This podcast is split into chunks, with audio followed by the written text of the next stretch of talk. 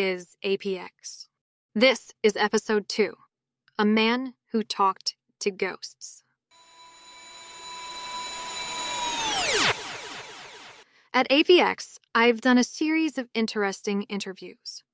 With my previous work, I worked on projects that sometimes almost seemed like science fiction. In fact, popular media tends to portray ARPA and DARPA as nearly science fiction. Take Spectral, for instance, the Netflix movie about a DARPA project involving military special forces taking down supernatural beings. As you heard in episode 1, our subject is a more grounded one. But John Doe has been talking to ghosts.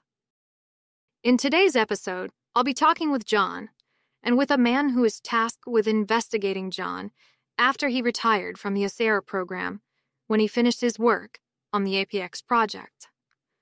But there's something you should know about the people that John Doe works with, like Prisoner 759 we've confirmed that the total number of extrajudicial prisoners is 845.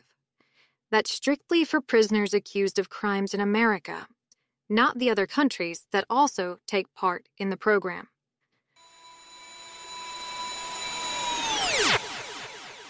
This is Mike. Mike, if you don't mind, tell us a little bit about yourself and how you got involved in APX.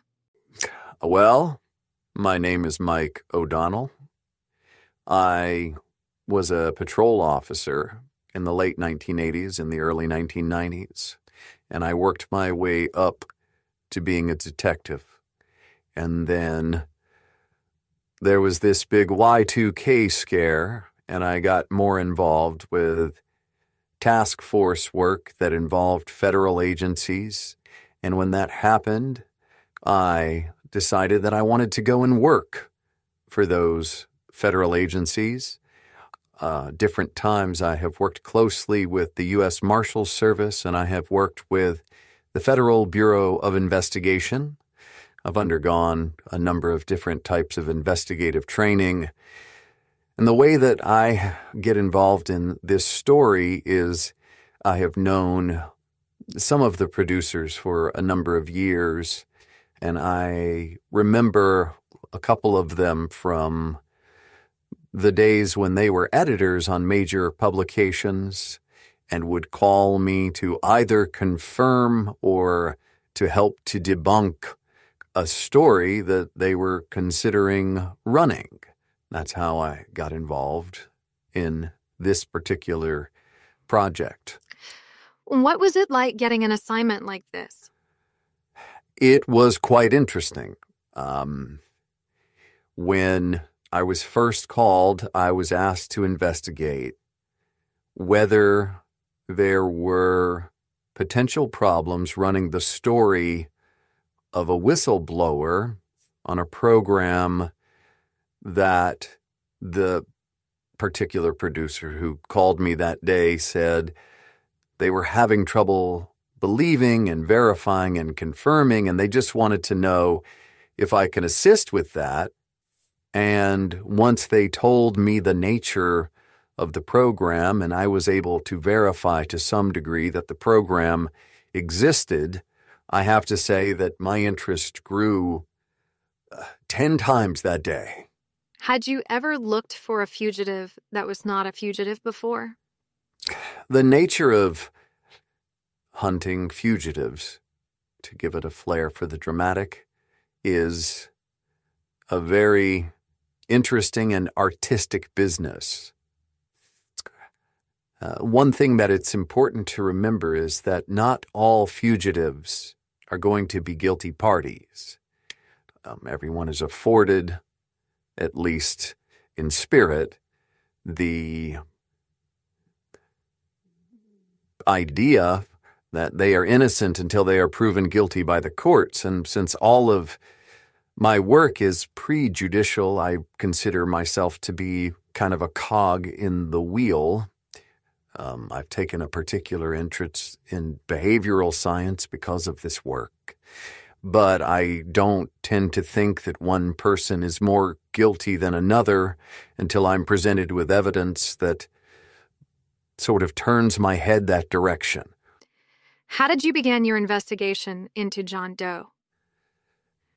Well, the very first thing that I did was try to verify that he was really John Doe. And he is, and he, he was at that time.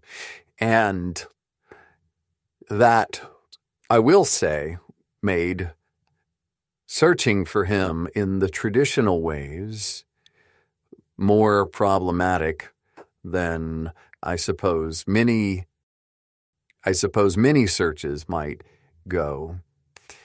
But my approach was to verify as many elements of John Doe's life that I could to give myself sort of cornerstones of fact.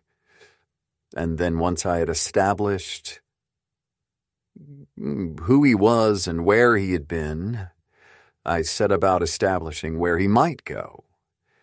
Um, you try to develop an idea of someone's digital footprint and then their their geographic location and the reason for the particular patterns to their geographic location. And in that manner, John Doe was not all that different from many, many other people who have appeared on a list that I and others are asked to go and find.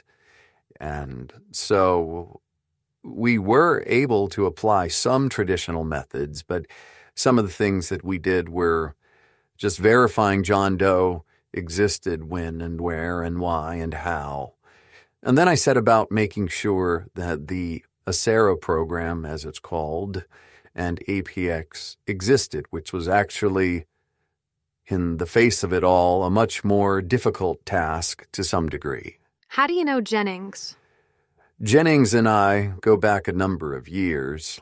He is one of the people that I was referencing who used to edit for more mainstream publications that would call me and ask me to comment or to verify or to turn his head in another direction related to stories he wanted to run from different writers. And we had developed a friendship that was primarily by phone when it began, and then uh, it expanded to email and to text message. And with this story, this this was uh, the first time that I had uh, met him in person. Um, he began um, this story by sending me some of John Doe's tapes, and when I heard some of the voices that were on these tapes, and I realized that this was taking place outside of a setting related to law enforcement where some deception might have taken place, either in the creation of the tapes themselves or in how it was presented that these different individuals had met their demise. One of the voices on the tapes as a very well known serial criminal in the United States. He was executed.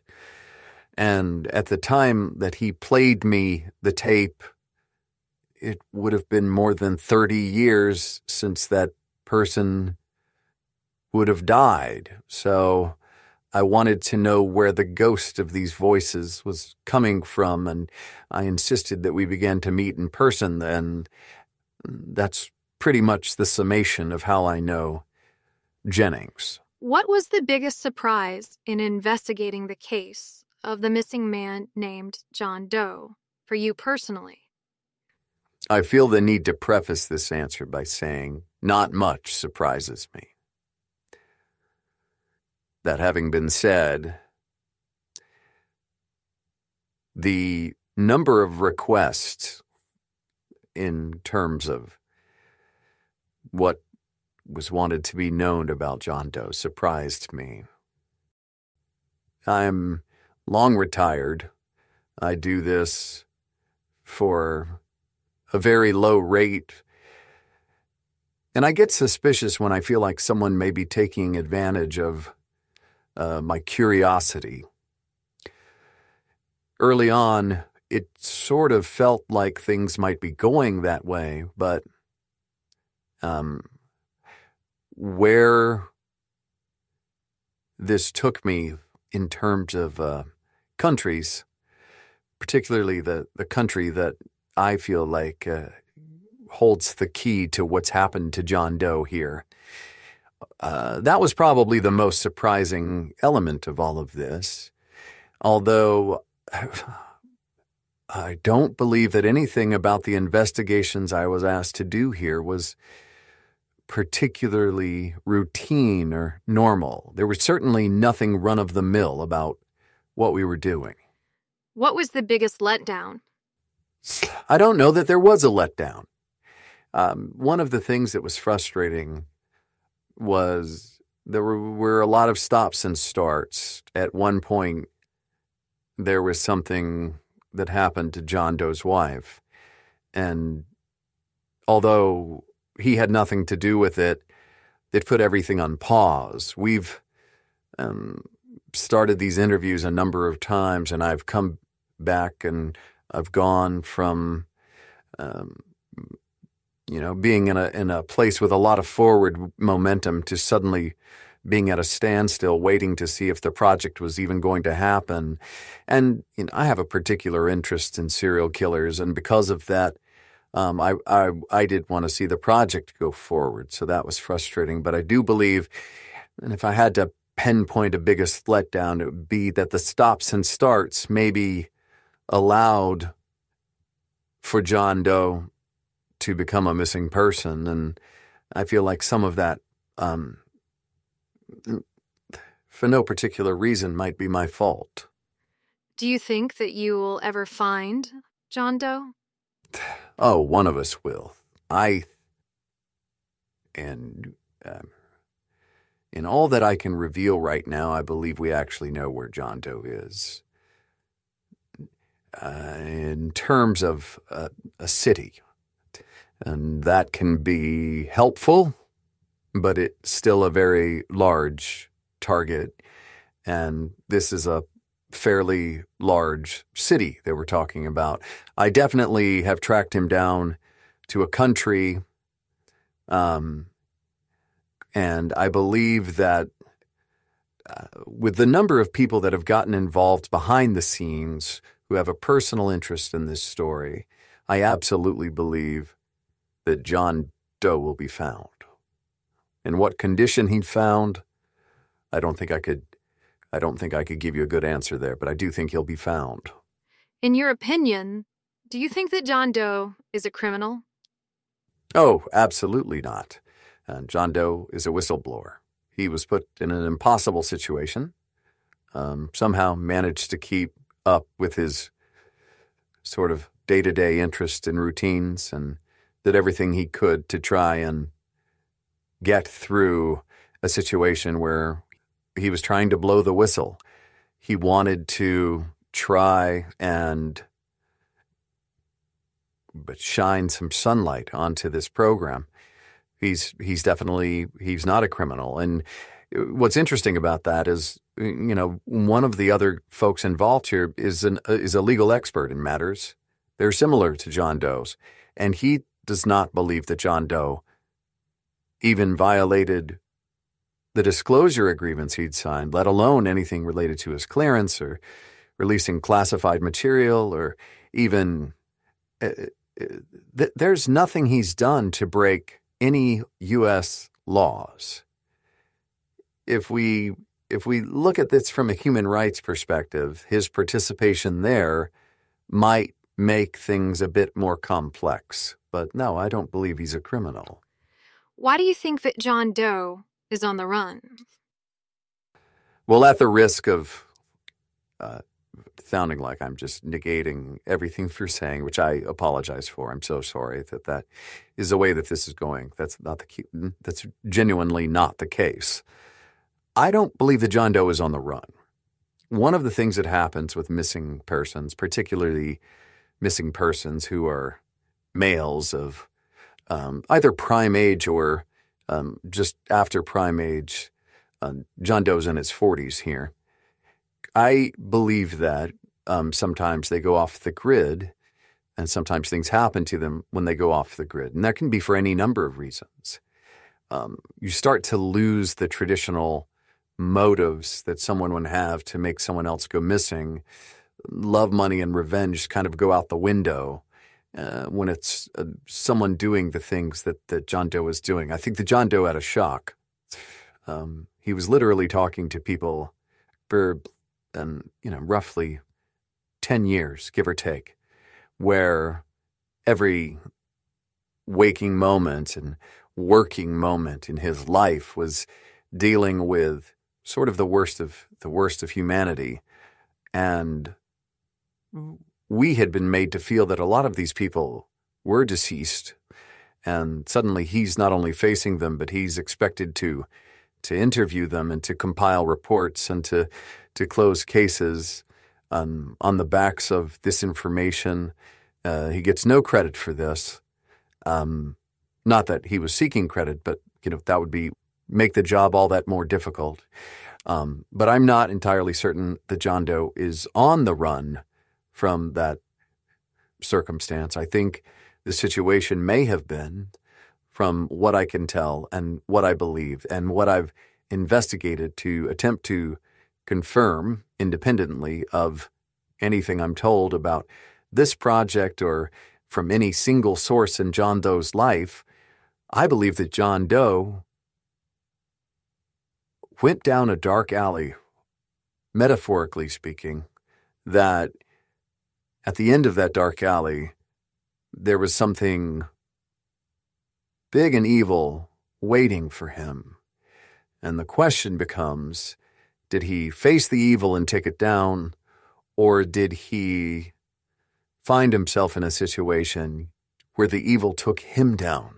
I believe that's where we are in time. I don't believe that John Doe is on the run. Not from anything good.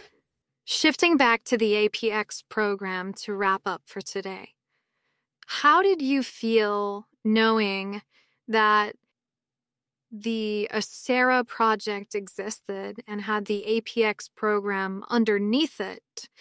And what was your reaction to a program like that and its existence and its financing? I don't think I was surprised at all. Let me let me turn the tables on your hair. You've been asking me a lot of questions. Let me ask you um, uh, the same thing. What what did you think of APX? There was a time when I would have said that I don't find anything that a government program does shocking, but I do believe that this one has surprised me.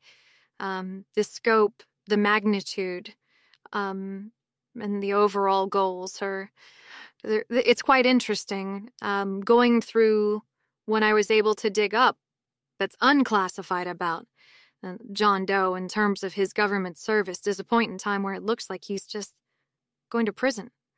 And then I found out later that the nature of his, quote, time in prison wasn't related to criminal convictions at all. It was related to him recruiting these subjects and the way that uh, from top to bottom, you know, start to finish, he would recruit them, determine their viability for this program, and plan their death and fool these authorities. And uh, it was it was very intricate and, it was quite fascinating. And then when I started seeing the budget line items on on how much this program has cost and how long it's run, I was uh, I was flabbergasted. But there's an element of this that, you know, I knew would be true if you you know, hearing about serial killers is something I remember from my childhood in a particular way, and we don't hear about them anymore. Um, and I've wondered. Uh, some of these tapes seem to confirm that, like, it's not that we're not catching them; it's that they're not making it into prisons. And and the the two uh, sort of lead voices that I heard on the tapes that John Doe had provided Jennings were were quite fascinating to me. Um, they're very different. One, as you mentioned, one of them was executed in 1989, and then the other, the other more prominent voice was he allegedly died in his cell by his own hand before he could be convicted of anything in 2012. And a lot of the things that happened in between, we hear about these killers dying, but um, you know, we didn't, we don't put a lot of context to that, and uh, not a lot of thought goes into explaining it to the public. Uh, there was a time when you would hear about serial killers on the evening news every single night. And then there was a time when you began to hear about serial killers dying, whether they died before they had been arrested, even. Some of them were rumored to have been killed by their victims. But there's there's quite a few. If you think about the statistics of it all, these people that we can confirm, we know that they that are serial killers. And you look at how they're treated in the media, things changed. And when they changed, uh, it was a really big deal. And to think the small number of serial killers that there were, suddenly they all killed themselves, it seems a little absurd. You know, there's some ways that I talk about this and I feel like I'm talking about uh, alien life forms or some big conspiracy. Um, and again, it's if you hadn't seen it, you wouldn't believe it. But having seen it, it's it's still difficult to believe it. Uh, I don't like the idea of tax dollars being spent this way. I don't know how I feel about this program overall. There's no way that, in my opinion, uh, meaningful people are applying scientific methods to the information's being collected and you know just speculating on the on the whole the situation as a whole it seems um, like something out of a science fiction tale come to life and you know i've i've had these thoughts for years my thoughts on serial killers in the mainstream are not new and now looking at this, I wonder if if we know the whole story. And I, I say that from the perspective of I have this theory.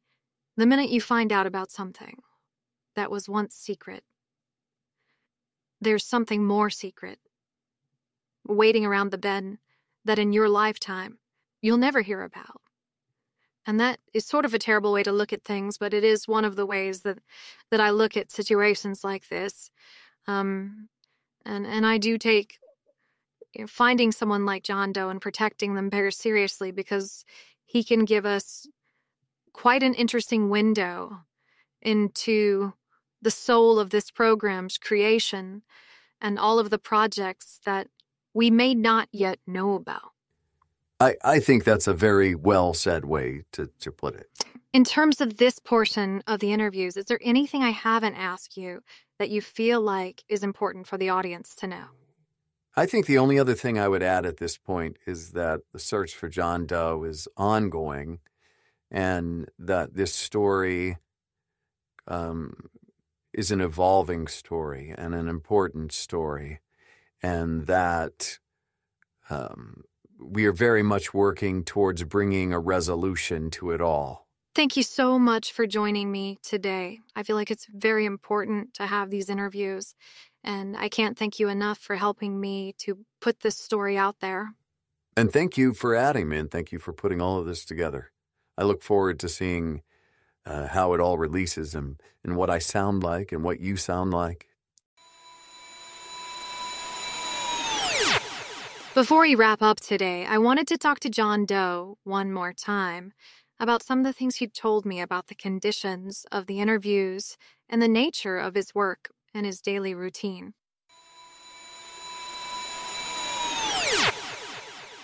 What is your everyday work life like? Oh, I don't I don't have much of a daily routine. A lot of what I do doesn't take place like in the facility. Um, that's kind of odd to say. Uh, the way it works right now is I uh, primarily go to uh, Portsmouth, Norfolk, Virginia area, and uh, depending on where they are, I get a uh, either a helicopter or an airplane to the nearest locale, and then a her- helicopter.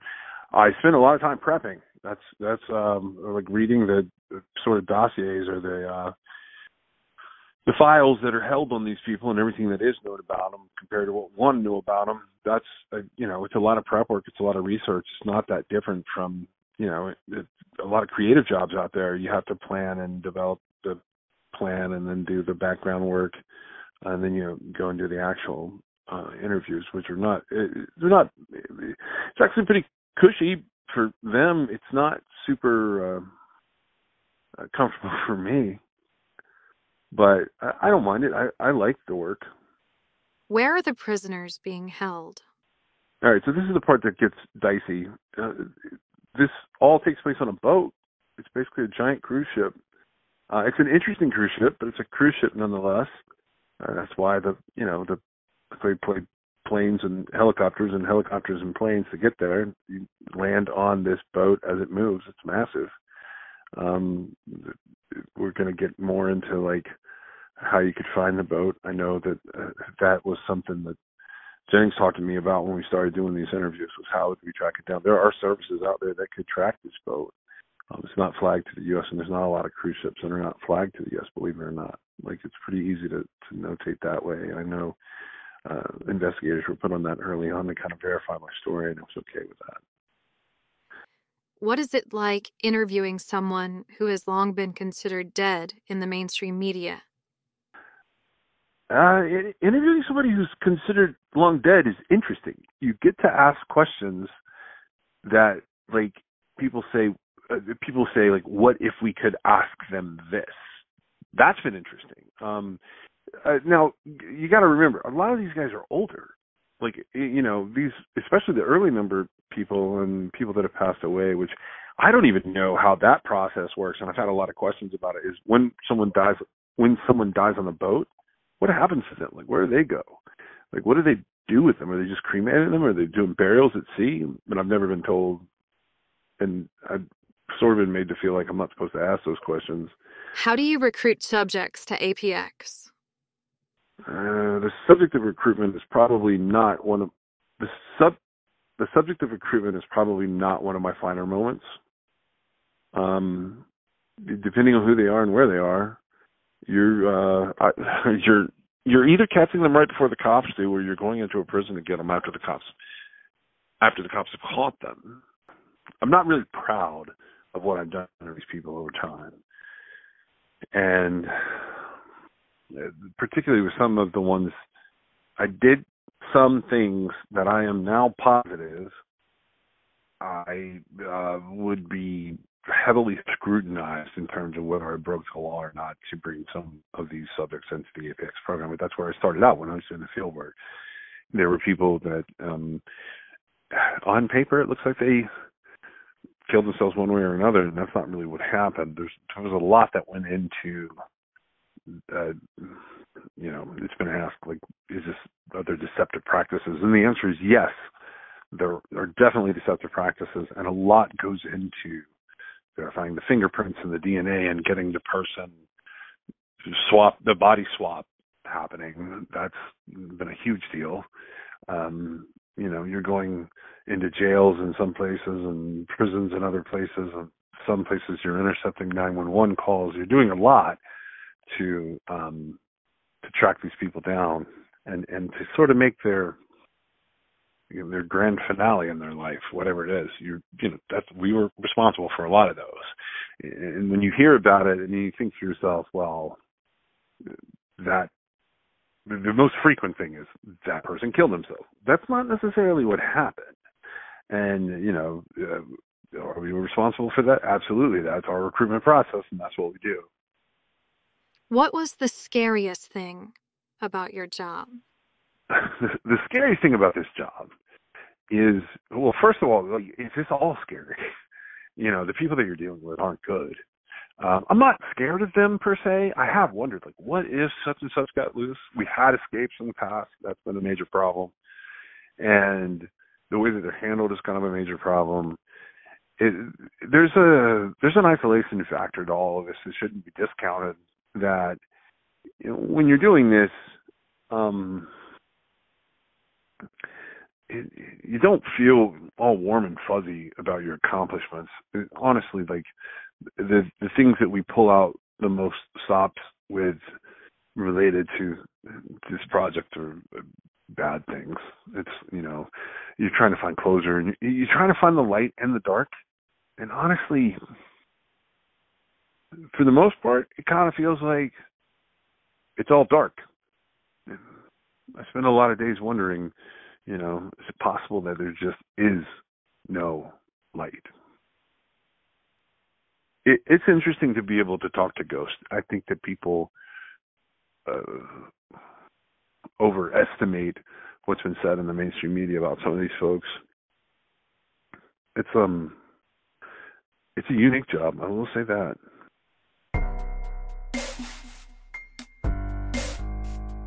I'm Beth Maurer. This is APX, Season 1, 759. This podcast is brought to you by True Crime Think Tank and True Crime Excess. Our executive producers are Margaret Elizabeth, John Walters, and Jamie B. APX is written and directed by your host, Beth Maurer, with assistance from Jennings John. Editing by Marlo Boyd, Alex Bryant, and Beth Maurer. Special thanks to Miguel Santos, Arsen Sergov, Hayden Madison, and Roger Kamini for their assistance with this story. Please consider following us or giving us a rating to help us get noticed in the crowd. For more information after this limited series concludes, check out truecrimexs.com. Donations or sponsorship inquiries for future seasons of APX may be directed to True Crime Excess or to Jennings John. We are also sponsored by the John Doe Family Foundation. We hope you enjoyed today's show, and as always, thank you for listening.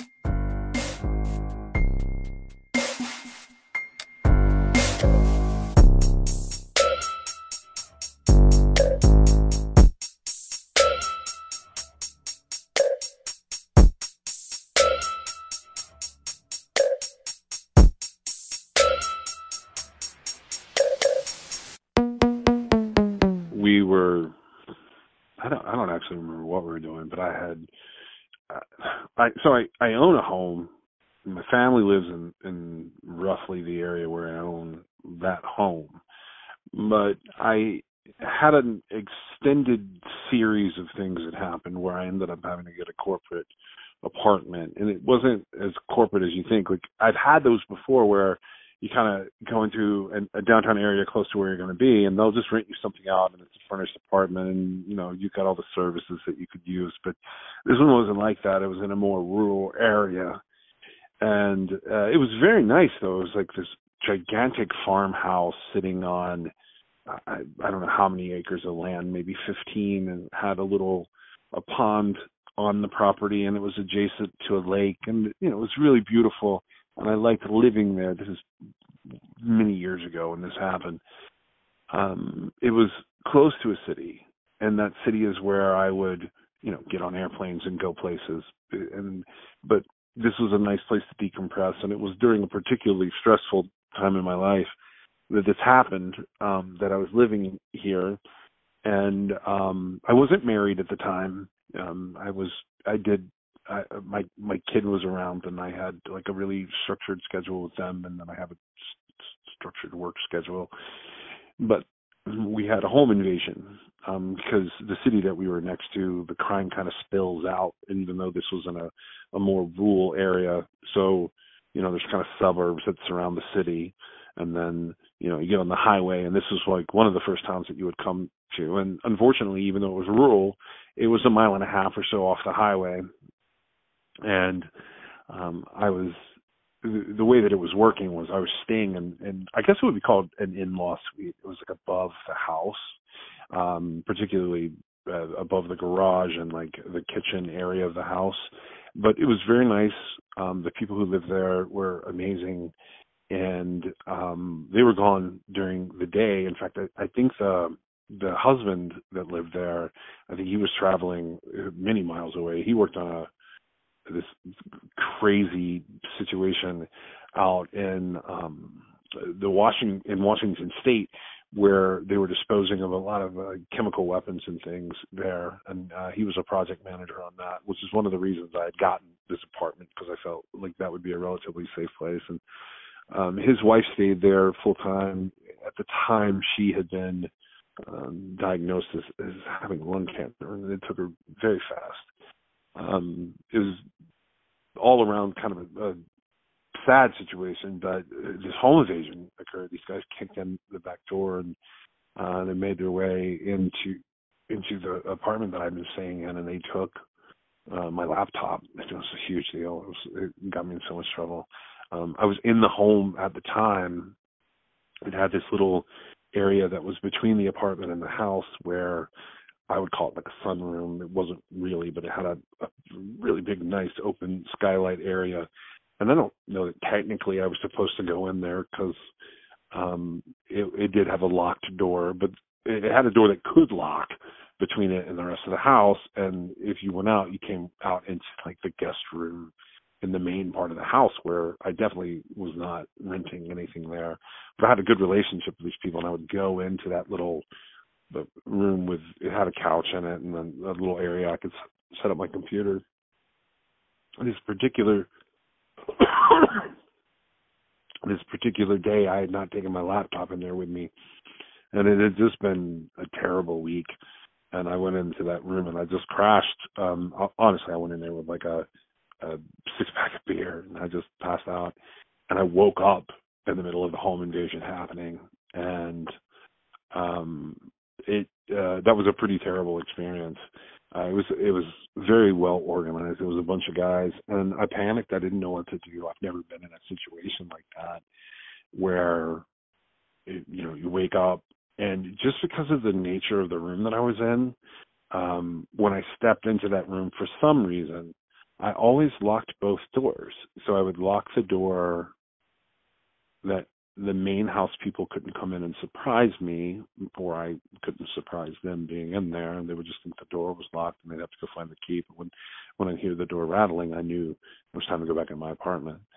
But I'd also lock the door from my apartment in case the cleaning crew came up. They didn't think to come into the space, um, and it was a real simple lock. I, you could put a bobby pin in and just turn it. And so I woke up was in the middle of this home invasion. They got my laptop, and I I heard the doors rattling, and like it was all this like it was a really confusing moment in time. But I, I walked um back into that room, and I guess they had all just gone down the stairs, and the stairs were like these weird attic type stairs. It's kind of creepy to go up and down, and I just missed but I was like, okay, maybe I can get the laptop back. So I I grabbed a handgun that I had in, in my bedside table and checked it and uh made sure I had ammunition and I ran down the stairs and these kids were literally they were literally teenagers pulling off this home invasion and it threw me because I, confronted one of them in the driveway. I guess the oldest must have been 16 because they clearly had driven out here. They had two vehicles they had driven in but most of these were like they, they looked very very young. And i stepped out there uh, to have a conversation with them. I really just wanted the laptop back. I wasn't going to mess with anything else. And i could see like these boot prints on the door. And it had a big circle driveway that went around this farmhouse. And i ran down the like came out the door and went to the right thinking i would meet them at the base of the driveway. The first car almost hit me. And from the second car there was this kid and I remember looking up and thinking, "Oh my God, they're so young," and that's really the only thought I had. There's a lot of adrenaline pumping, and it was a really terrible scenario. And then I was like, "Oh shit, this kid's got a gun, and he's pointing it at me." They pulled the trigger, and I heard it go off, and I had no idea that I'd been hit until after the fact. And I looked down, and I was like, "Oh my God, I'm bleeding." And it was terrifying. Next time on APX. Well, it was actually quite interesting to me how we went about verifying a story. And when we got to the end of it all, we were able to, or essentially, we were able to track the payments that were made between the programs when we were able to track the ship in the port of call, they made a mistake, it was it was actually well, to be frank, it was because they hired international employees. So when we sat down and we looked at the manifest, which we were able to find not from the ship itself, but from the different ports of call, we could find who had gone from customs where. We were able to make a pretty substantial list that we felt like was important in uh, the verification of what John Doe was telling us.